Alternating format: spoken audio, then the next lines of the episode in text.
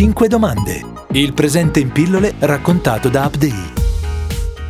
La concentrazione della ricchezza nei conti in banca di pochi è un problema globale. Secondo il rapporto sulle disuguaglianze presentato da Oxfam al Forum economico di Davos del 2020, in Italia il 20% della nostra popolazione possiede il 70% della ricchezza totale. La patrimoniale è un argomento di discussione che ritorna sempre d'attualità. L'ultima proposta è arrivata da Enrico Letta, segretario del PD, introdurre la tassazione sulla successione sopra sopra il milione di euro, con l'applicazione di aliquota massima oltre i 5 milioni di euro. Sono Emanuela Colaci, giornalista di Update. In questo episodio di 5 domande spiegheremo cos'è la patrimoniale, la sua applicazione, i pro e i contro. Come sempre, in economia è più complicato di quanto si pensi. Il professore Salvatore Morelli, ricercatore in scienza delle finanze all'Università Roma 3, risponderà alle nostre domande sulla patrimoniale. Il professore si è occupato appunto eh, di, di, patrimoniale anche per il forum Disuguaglianze e Diversità. Eh, professor Morelli, partiamo dalle basi. E quindi la prima domanda, cos'è il patrimonio e come si calcola e qual è la caratteristica del patrimonio italiano? Eh, bene, in Italia tutto il patrimonio netto delle famiglie italiane vale oggi circa 8.500 miliardi di euro. In termini pro capite è come se ognuno di noi avesse a disposizione circa 140.000 euro di patrimonio netto, dove per patrimonio netto tipicamente si intende la somma del valore di tutta la ricchezza immobiliare, il valore delle imprese, di tutti gli investimenti finanziari, dei risparmi a disposizione, però al netto di tutti i debiti, quindi sottraendo tutto l'indebitamento. Di questo totale della ricchezza a, a circa il 55% è composto da immobili e terreni e la rimanente parte è composto di titoli di investimento finanziario, conti correnti di deposito, riserve accumulate in fondi pensione, assicurativi e anche eh, diciamo, valore patrimoniale di imprese personali. Il peso di questa ricchezza è cresciuto tantissimo nel corso degli anni, per un confronto, eh, immaginiamo, si pensi a quello che è successo dagli anni ses- alla fine degli anni 60 in poi o dall'inizio degli anni 70 in poi.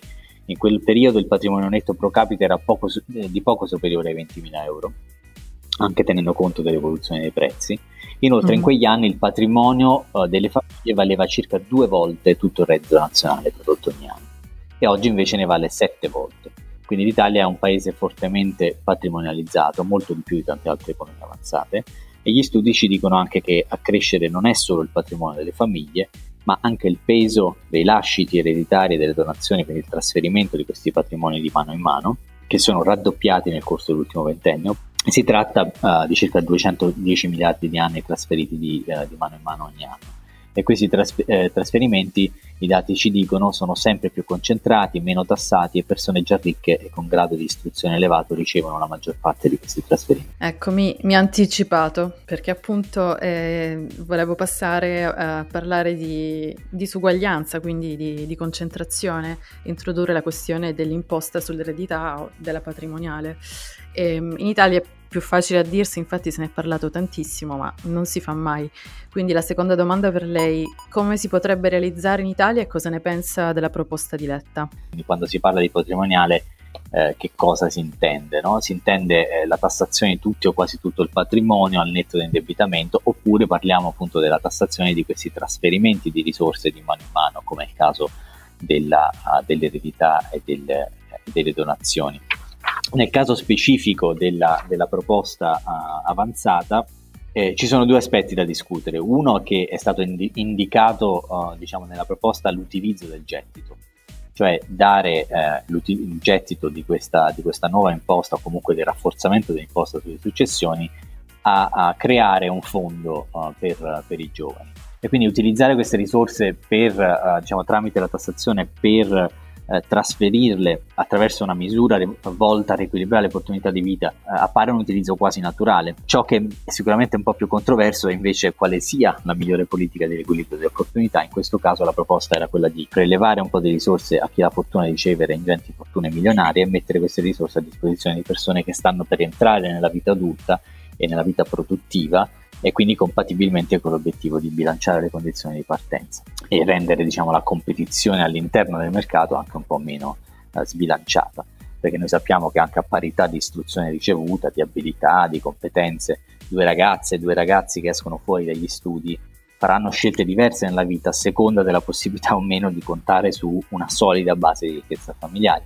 Ci sono istituti come la Banca d'Italia, il Fondo Monetario Internazionale e la Corte dei Conti che pongono l'accento anche su eh, l'IRPEF, eh, in particolare in Italia a quanto pare graverebbe troppo sul ceto medio. Terza domanda, una patrimoniale in questo momento è la scelta giusta? Allora, eh, ovviamente questo è un punto fondamentale che lei eh, solleva, ciò che non può essere tralasciato, cioè come si tiene il sistema tributario nel suo complesso. E viene spesso ricordato nel dibattito pubblico che l'Italia ha una pressione fiscale molto elevata, cioè sicuramente vero, cioè se dividiamo noi le entrate eh, da imposte e, e, e tasse più le entrate da contributi sociali e li dividiamo per il prodotto interno lordo, otteniamo la cosiddetta pressione fiscale, no? che in Italia è uguale a circa 46% eh, del prodotto interno lordo. Ma solo una parte di questa è dovuta ad imposte, infatti il 13%, quindi 13 punti percentuali eh, sono dovuti alla pressione contributiva che è particolarmente alta nel nostro paese. Inoltre in Italia c'è anche un problema di come si distribuisce questo peso delle imposte cioè tra i cittadini, noi abbiamo un'enorme eh, stima di evasione fiscale, circa 100, 100 o più miliardi di euro ogni anno, e una partecipazione al mercato del lavoro molto bassa, quindi significa che eh, molti cittadini pagano molte poche imposte e un carico fiscale eh, dunque è, è, relativamente alto ma è anche mal distribuito. E a tutto questo concorre anche la struttura di uno dei più importanti tributi del nostro sistema che è l'attuale IRPEF, cioè l'imposta sui redditi. Questa imposta ha un gettito di circa 190 miliardi di euro all'anno ma la sua struttura è fortemente manomessa, cioè ormai è considerata sostanzialmente iniqua perché pesa quasi esclusivamente sui redditi del lavoro dipendente sulle pensioni. Idealmente vorremmo avere una base eh, imponibile, cioè anche se non tutti concordano, devo dire, eh, vorremmo avere una base imponibile composta dal totale dei redditi percepiti, no? da, da dai salari anche ai, ai redditi d'affitto e ai redditi da, capitale, mm. per determinare un po' con più precisione e semplicità la capacità individuale di contribuire alle finanze della collettività. Invece attualmente in Italia molti dei redditi del lavoro autonomo, da impresa, da investimenti, a capitale, sfuggono a questa base imponibile dell'IRPEF e questo crea un po' di iniquità, in primis iniquità orizzontale perché diversi individui con uguale reddito sono soggetti a tassazione completamente diversa, ma anche iniquità verticale perché non è detto che i redditi più alti siano soggetti a una tassazione effettiva maggiore. Dunque in questo senso l'introduzione dell'imposta patrimoniale da un lato eh, permetterebbe di a, a, abbassare il carico fiscale del lavoro, eh, sul lavoro e dall'altro aumentare il grado di, di, diciamo, di progressività del sistema tributario eh, ad esempio uh, attualmente eh, sicuramente i redditi da capitale eh, o anche i trasferimenti di ricchezza sono sostanzialmente favoriti nel nostro eh, sistema tributario italiano. Un esempio su tutti, un lavoratore eh, dipendente che guadagna nell'arco della propria vita, quindi immaginiamo 45 anni di lavoro, dai 20 ai 65 anni, guadagna circa 23 milioni e mila euro all'anno, avrà guadagnato nell'arco della propria vita lavorativa circa un milione di euro. Su questi un milione di euro avrà pagato, versato eh, circa, anzi più di 400 mila euro tra IRPEF e contributi sociali. Uh-huh. Chi eredita invece oggi un milione di euro di attività finanziarie pagherebbe zero di imposte. Certo. Quarta domanda. Perché si dice che la patrimoniale potrebbe danneggiare l'imprenditoria?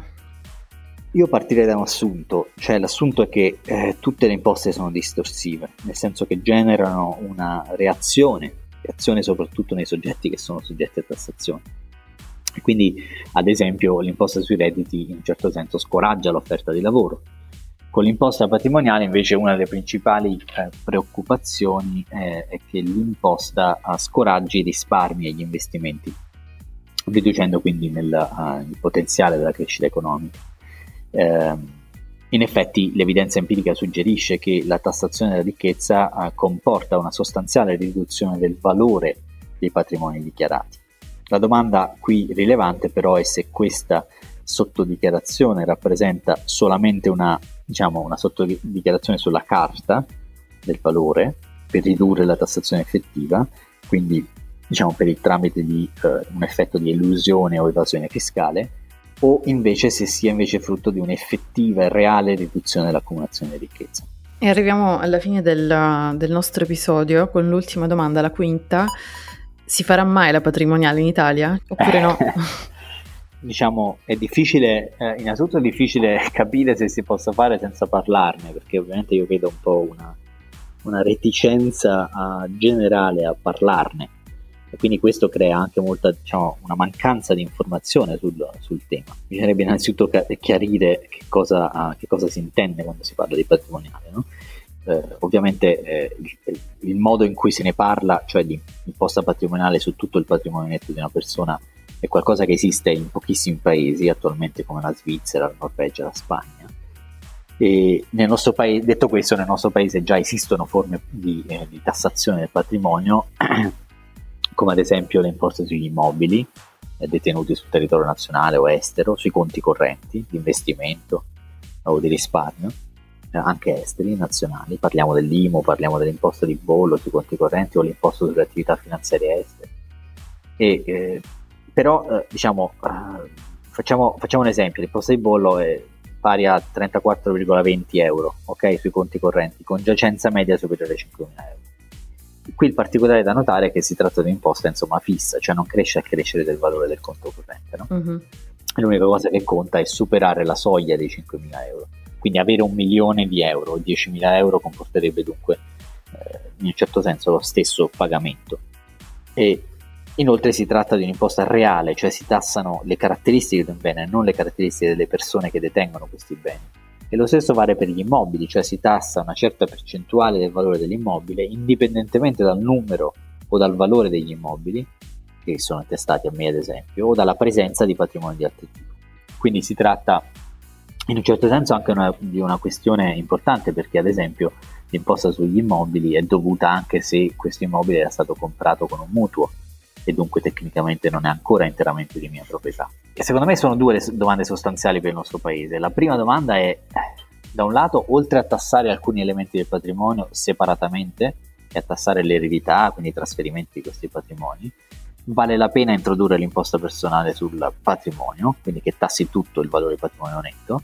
Alcuni studiosi, anzi molti studiosi, ritengono che il tipo di patrimoniali che noi abbiamo già in essere nel nostro sistema, cioè quelle reali, eh, sono eh, particolarmente efficienti, poco costose da amministrare, anche difficili da, un certo senso da eludere e da evadere. Tuttavia, eh, aggiungono altri osservatori, eh, sono anche poco eque in un certo senso perché tassano in maniera uguale i piccoli e grandi patrimoni e eh, ovviamente eh, anche perché come detto prima non tengono conto dell'indebitamento. No? La seconda domanda secondo me rilevante è invece eh, la seguente, cioè anche senza interrogarci sulla necessità dell'imposta patrimoniale personale, quali sono le modifiche che noi possiamo apportare all'attuale sistema di prelievo sui patrimoni e sui trasferimenti di questi patrimoni. E qua ci sono tantissimi punti da discutere, però ne vorrei eh, citare almeno uno, è, è, la riforma del catasto, cioè l'allineamento del valore catastale, quello che conta ai fini della tassazione, con i valori di mercato. Cioè senza questo allineamento qualsiasi cambiamento, secondo me, dell'imposizione fiscale sui patrimoni sarebbe generalmente ingiusta e insostenibile perché appunto sono basate su valutazioni di patrimoni immobiliari che non corrispondono alla vera capacità contributiva delle persone. Certo, e, ehm, quindi sì, insomma, sintetizzando eh, da questo argomento abbiamo parlato almeno di altri dieci argomenti diversi, quindi è un argomento estremamente complesso. Ringraziamo il professor Morelli per avercene parlato. Grazie a voi. Il nostro podcast finisce qui. Ci risentiamo presto con un nuovo episodio di 5 domande. Se vuoi suggerirci il tema di una prossima puntata, puoi raggiungere Upday su Instagram o all'indirizzo redazione chiocciolaupday.com. Per seguire le notizie quotidiane scarica Upday se sei utente Samsung oppure Early News per iOS. Alla prossima!